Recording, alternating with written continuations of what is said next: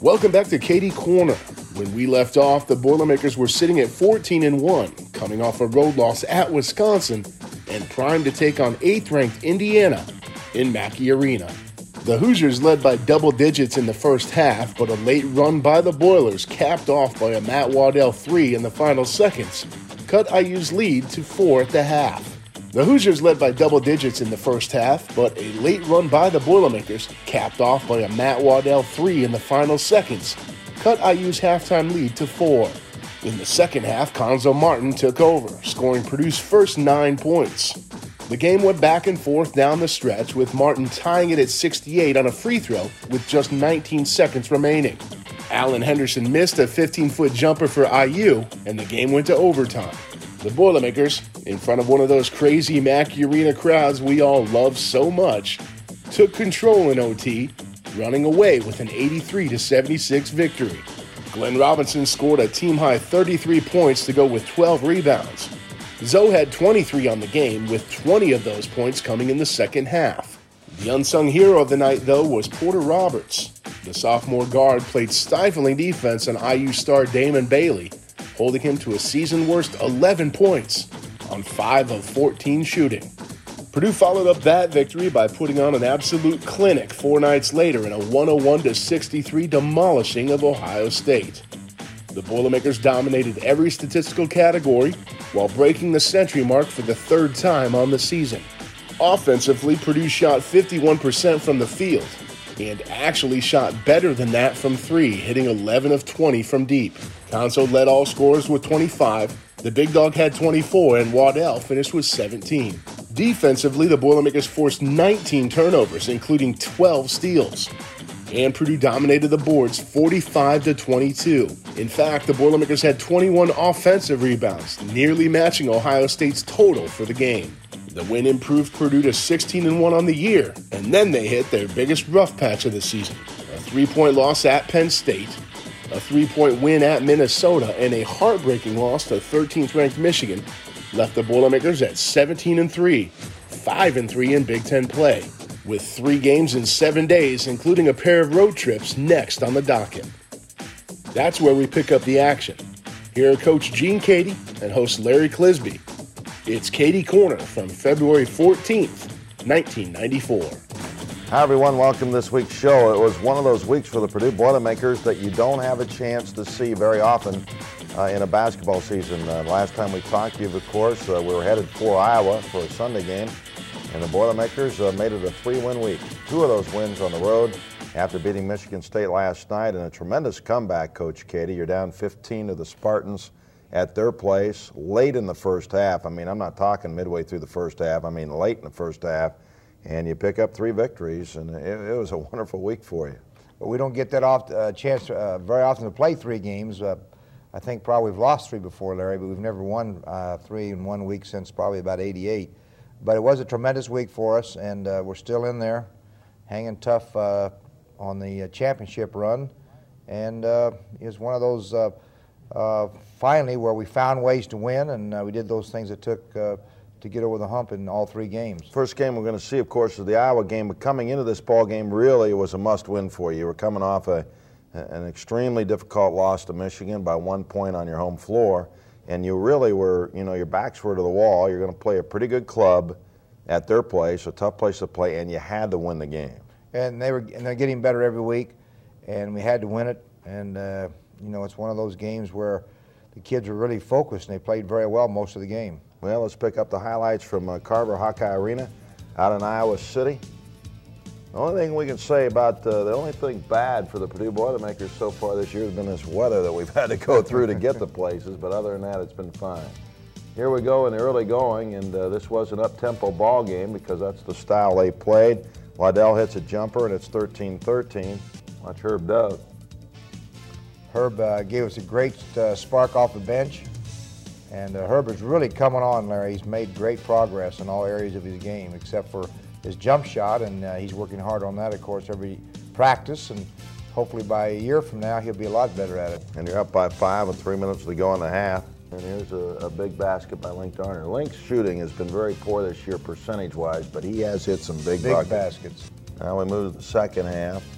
This was a, a really a, a, tough physical Iowa team that uh, plays that uh, full court press and slashing, hacking style of play. No matter who they play, always seem to get in games like that, and they were tough. Here's Stanback, who really had a good week, tremendous week. He's uh, playing like his old self again, Larry. Shooting the ball with confidence, rebounding, jumping, blocking out, playing great D. He's played pretty good D all year. There he is. Now here's the biggest shot of the game. They go on a run here and get back into the game, and then uh, Cuonzo's going to free up. And we're going to get him. Boy, we just barely got there, and he gets it right here. And there's the backbreaker. That's the one-on-one. It got the game over with. That was the, the killer.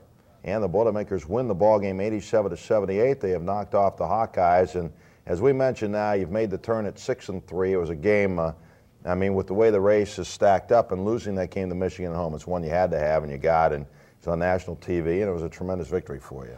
Yeah, after the Michigan lost, Larry, we said now you have to go on the road and win one that that uh, either a, a, very close game or maybe a game nobody expects you to win, and that's just the way it is if you're going to make a run for the championship. And uh, Iowa might have been one of those. Well, kind of an interesting story, and, and maybe a little bit on the bizarre side, uh, moving into the midweek game as uh, Purdue uh, was set to take on Northwestern. In the first Big Ten game, uh, you beat them by one point. We're fortunate to do so. Glenn Robinson hit a shot with eight seconds left, and you denied them to hit one at the buzzer. Ricky Birdsong, their coach, uh, uh ran into some uh, perhaps some personal problems or whatever, and uh, decided to take a leave of absence. And so you were actually going against a, not a new staff, but a new coach, and Paul Swanson as assistant. And you'd have to believe that you know, maybe this team would bind together or bond, I mean, bond together. And, and, perhaps, you know, him being his first coaching job, you know, you're faced with a tough job here to play those guys. Well, I think what concerned uh, me was the fact that uh, Ricky's a colleague, and you and you worry about other coaches because uh, being on the NABC board, that's one of our functions to be able to help uh, fellow coaches if there if there's a possibility to help them. And we don't know what the problem was, but we're very concerned about it and concerned about his welfare for he and, his family. And uh, it's one of those games where you really don't know what's going on, but you have a great concern for him. And we did wish him luck uh, to, to their staff, to Coach Swanson. And, and uh, like you said, we didn't know how they're going to react to the situation. And I just told our players, you got to be ready to play every game after the Penn State game, Larry. I said, it doesn't make any difference who we're playing. We have to play our way in our game and be ready every possession. And I think our kids kind of learned from that Penn State game in a big way. Well, we're going to pick up the highlights here at Mackey Arena. And Northwestern came into this game nine and eight on the year, but none and eight in the conference. And uh, Boilermakers uh, really started well in this game. Now you've had, I guess, we've had very few games that have started even. Most of these games have either you gotten down or you've gotten up. And we, ne- never uh, back and forth. It's always we have a run or somebody else gets a, a run at the first and and we've always wanted to dominate the first five minutes, but we haven't done a lot of times. But in this game, we do. Brandon with a shot uh, on a turn away in the lane, and it's 9 4. Then you're going to have a steal here, break away, and uh, Cuonzo put it in. It's up 11 to 4, so it is a good start of the game. Now, your guards, uh, I want to bring this up. Your guards have been rebounding well, you know what? Waddell and uh, Roberts. Very well. Uh, and uh, game with Michigan State, they each have five, I think, and in this game they did okay. They're getting they're getting some long rebounds. Watch this here. Herb Dove with a really nice feed to Justin Jennings, and he misses but got it back. And then we talked about uh, Stanback in the first segment. He's really coming on of late. And you felt that perhaps he might have played the best game of his career in yes. this game. It's hard to judge that. I sometimes sure. say that uh, press conference because uh, you really don't uh, know, but you try to make uh, some positive statements for all players during their careers, and, and this is one of his best games all around. He drops that one in from long range, and as you already mentioned too, that Herb is uh, doing a good job now. Look at him work the boards. He's had some big offensive rebounds. Probably been your best offensive rebounder in the last three or four games. Yes, he has. And most aggressive on defense. Ball movement was good. You're, you're just doing a nice job here. 34 to 23. Waddell hits a hits a, a, big shot there. One of the things we try to do, Larry, is get more shots for Waddell. He's shooting the ball extremely well. One of the leaders in the country with three-point shooting, as far as percentage is concerned. Then you go on this 15 to nothing run at the end of the first half, and Uh, I guess the only bad thing about this coach was that uh, maybe you came out bored a little bit in the second half because you're in total control now. You're up by 22 at the half and uh, leading this game 50 to 28. Watch the steal here by Glenn, and then he puts it in. He had 22 first half points. So in the final 10 minutes of the half, you, you outscored them 30 to 10. Now, second half wasn't too good for you. We went on a, what do you call, a lack of concentration mission, and uh, it, was, it was not very pretty. Do you, I mean, would you, I mean, this might be a silly question, uh, I apologize, but do you expect them to maintain that level of concentration through a whole game, even when they're up big? All the time. I think that's one of the things you, you, you, describe it through discipline is that you try to do it right, you try to do it all the time, and, and uh, you, you don't let up. But human nature takes over, and I think that one of the biggest things, Larry, is to get players to do things that other players don't want to do in order to win. Ken Williams uh, scores for you. We kidded him after the game and that he knows Herbie shoots some of those in practice. And he knew he was going to do that, so he got right where he should have been and got it back in the hole. But here, Stanback gets another layup. And he'll do it again. Waddell feeds him for another one. And then Glenn on a nice assist here to uh, Justin, and he'll slam it home, and things are your way. 98 to 81 was the final. Glenn had 29 points, 10 rebounds, and four assists in this game, and an outstanding game. And then uh, Martin had 17 points, and Waddell had 12 points, six rebounds, and six assists. And the Boilermakers had another win. So you take win the season series from Northwestern, and now that sets up uh, the, the, the next game coming up. Of course, will be Michigan State. Well, last year we played a very good game at East Lansing, and uh, after our loss with Northwestern here last year, we go up there and win and start a three-game winning streak, which really got us in the uh, NCAA. So we, we told our players we have to have that same concentration we had last year up there, and hopefully uh, we could do that. So, you know, it's one of those situations where we didn't get it at the start of the game at Michigan State, but we're very happy with the Iowa win now, and then and then uh, come back and beat Northwestern when they were having their troubles and now we're getting ready to go for a big one. Well, a scenario for this game, of course, at Michigan State. Michigan State uh, was in desperate need of a win. They were just coming off a loss to Michigan, uh, and an eight-point loss, uh, or, and they lost to Illinois, where they played very well. So they, uh, I mean, this is a really good ball club that was in desperate need, Gene, of a win. So I, I think almost it was a bigger game for them than it was for you. Well, they had a great, they have a great set of guards in Snow and Respert, and Anthony Miller's made a lot of progress, and the two forwards, Bethea uh, and Brooks have become very good forwards. So, and they've added uh, Weshinskey now for two years for outside shooting and playing smart. But uh, we just felt like they were going to be very, very difficult, and uh, we knew we could beat them if we played uh, within ourselves. But it was one of those games that you had to be. Uh, you, you, couldn't get off to a bad start. I told and you, still win. I told you before the game hey, if, if, if the home court's worth five and they score the first 10 like they do, you're down 15 points with 38 minutes to go here. And transition defense is one of the things we worked hardest at this week. Get back and stop their break, and then right away they have a layup on us. In fact, their first basket was a dribble layup. But as someone would say, they made some shots too, and you got to give them some credit because they hit their first six shots. I mean, whether you guarded them or not, some of them were from outside and they had to hit them, and they did. Well, you got about, and they got a long battle back now, Coach. I mean, you got a long way to go, and I guess the best thing to do is just be patient, huh? 40 minutes is a long time in a game, Larry, and uh, you try to tell your players you got to take a little bit at a time. You can't get it all at once. Took a long time for Glenn to score, and look how he got his first one. He didn't want to go in there. Uh, that was seven minutes into the game. You're down 17 to 11. Here's Waddell. He was excellent early, and he was the big factor in the game up there last year. He had a great game up there last year, Larry. Yeah. Here we get a charge. Glenn's the one that took it. He had two fouls at the time, coach, so that was big. And then uh, you go on a, a, nine to nothing run in the last uh, 222 of the half, and I can't tell you how important it was. You were down 15 points with 222 to go in the half. And you know, people are starting to put this one in the loss column, and, and the whole game turned around. Came back and uh, had a, a, great streak right before half, and you were down got it down single digits, right? That was our goal at the last time out to get inside single digits before we ended the half. We got down to six. Okay, now we're going to see Glenn, uh, tremendous baseline move. He was guarded well as usual, and he makes it 50 to 42. You're still down by eight with 18 minutes to go. Watch Waddell as he strips off the rebound. Again, as I told you, they did a good job on the boards. Waddell and Roberts.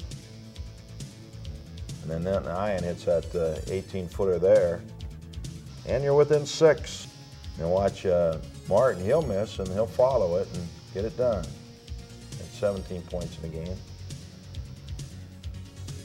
Big steal by Glenn. Yeah, now you and you're gonna good judgment here, I think you would say.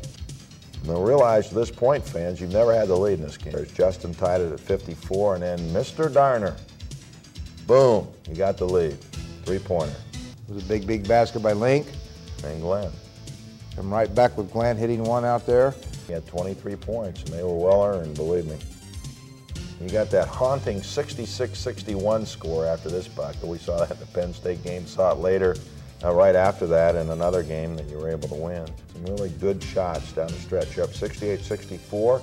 Now, how Porter come clean here? Let's see. Ah. They were uh, not guarding him, Larry. Right. He hadn't guarded him all evening. And uh, he scored that one. And then uh, Respert with a tremendous drive. That makes it 72-70. And then Waddell with just 25 seconds left has to hit two here. And man, he does. He hits that first one, of course. And it was one on one. It wasn't two shots. You weren't over the limit. He hit them both. It took us a long time to get to our seventh foul, Larry. so, oh, yeah. Uh, fact, you had a situation where they, they got called for one, and, and then uh, apparently the official had called a timeout prior to that happening, and I never saw him put the time back on the clock. That was my only question. Do you remember that play? Yes. They never put the time back. If they said the timeout came after the foul, why wouldn't they put the four or five they seconds? forgot. Could have been important. We need to check our whole card and a lot of our timekeepers in this league, I'm telling you. So uh, uh, we've talked about that with uh, Rich Falk the other day, that the timekeepers in this league, uh, we all need to have a meeting, I think. well, that was a great win. 15 points down on the road, and the team recovers and uh, wins the ball game 7 Don't get me wrong, Ray, I'm not second guessing anybody's integrity, but uh, there needs to be some meetings because there's been some uh, fallacies, and not just in our game. I've seen a lot of it happening. Wouldn't you, uh, and I know a lot of people bring this up, in Glenn's case, when he can do so many things offensively, he is, he is your best low post player. Probably yes. would be your best center if you, if you yes. wanted to play him there. But he, he can post people up. He obviously can work people one on one. And again, you're going to isolate him a lot from the top of the circle, too, because he, he has the threat of the three point shot. So he has his whole arsenal and, and you'd probably be eliminating a lot of his game if you took him away from that area. Well, and also what Glenn needs to learn how to do is play without the ball and get himself open with back screens and, and uh, flare screens and curls and not have the ball. It's easier to get open without the ball than it is with the ball. Yeah, no question about it. And so exciting to watch Unless the other team can't play defense, and then that's you can go one-on-one, but that's not going to work against great teams. Right. Hey, uh, Gene, I know you want to extend your congratulations to the women's team and uh, Coach Lynn Dunn for their great win uh, Friday. It's been a wonderful week for Purdue basketball. Of course, they knocked off the number one team in the country, Penn State, at home in front of nearly 10,000 fans, and also um, go to first place in the league too, and have matched almost your record. What do you mean, my record? No, your record for the the, boy, the men's team for the year. They're 19 and well, 3 congratulations, and Lynn and, and, their, and her girls and uh, their staff because uh, I can't remember anybody since I've been here where Purdue beat a number one team, and that was great and I hope they get in first place by themselves next week, and I hope we do. You heard there at the end, Coach and the Cliz showering praise on the women's team and head coach Lynn Dunn. The ladies had just taken down top-ranked Penn State 57 to 54 in Mackey Arena. It was the program's first win ever against a number one team. The women were in the middle of a historic season of their own, one that would mirror the men's in several ways. Both teams would win the conference crown that season, just the second time in history that two Big Ten champions were from the same school. And both teams finished with identical 29 and 5 records. Although the women went a step further in the postseason, advancing to the program's first ever Final Four before falling to eventual national champion North Carolina. As coach and the Cliz talked about, the race for the Big Ten title was going to be very contentious in the second half of the season. With nine games to go, Purdue trailed Michigan and Indiana in the standings. Next up for the Boilermakers, a revenge game against the Wisconsin team that ended the perfect season in mid January, and a trip to Bloomington, where the Hoosiers would be looking for some revenge of their own. We'll tell that story next time on Keady Corner.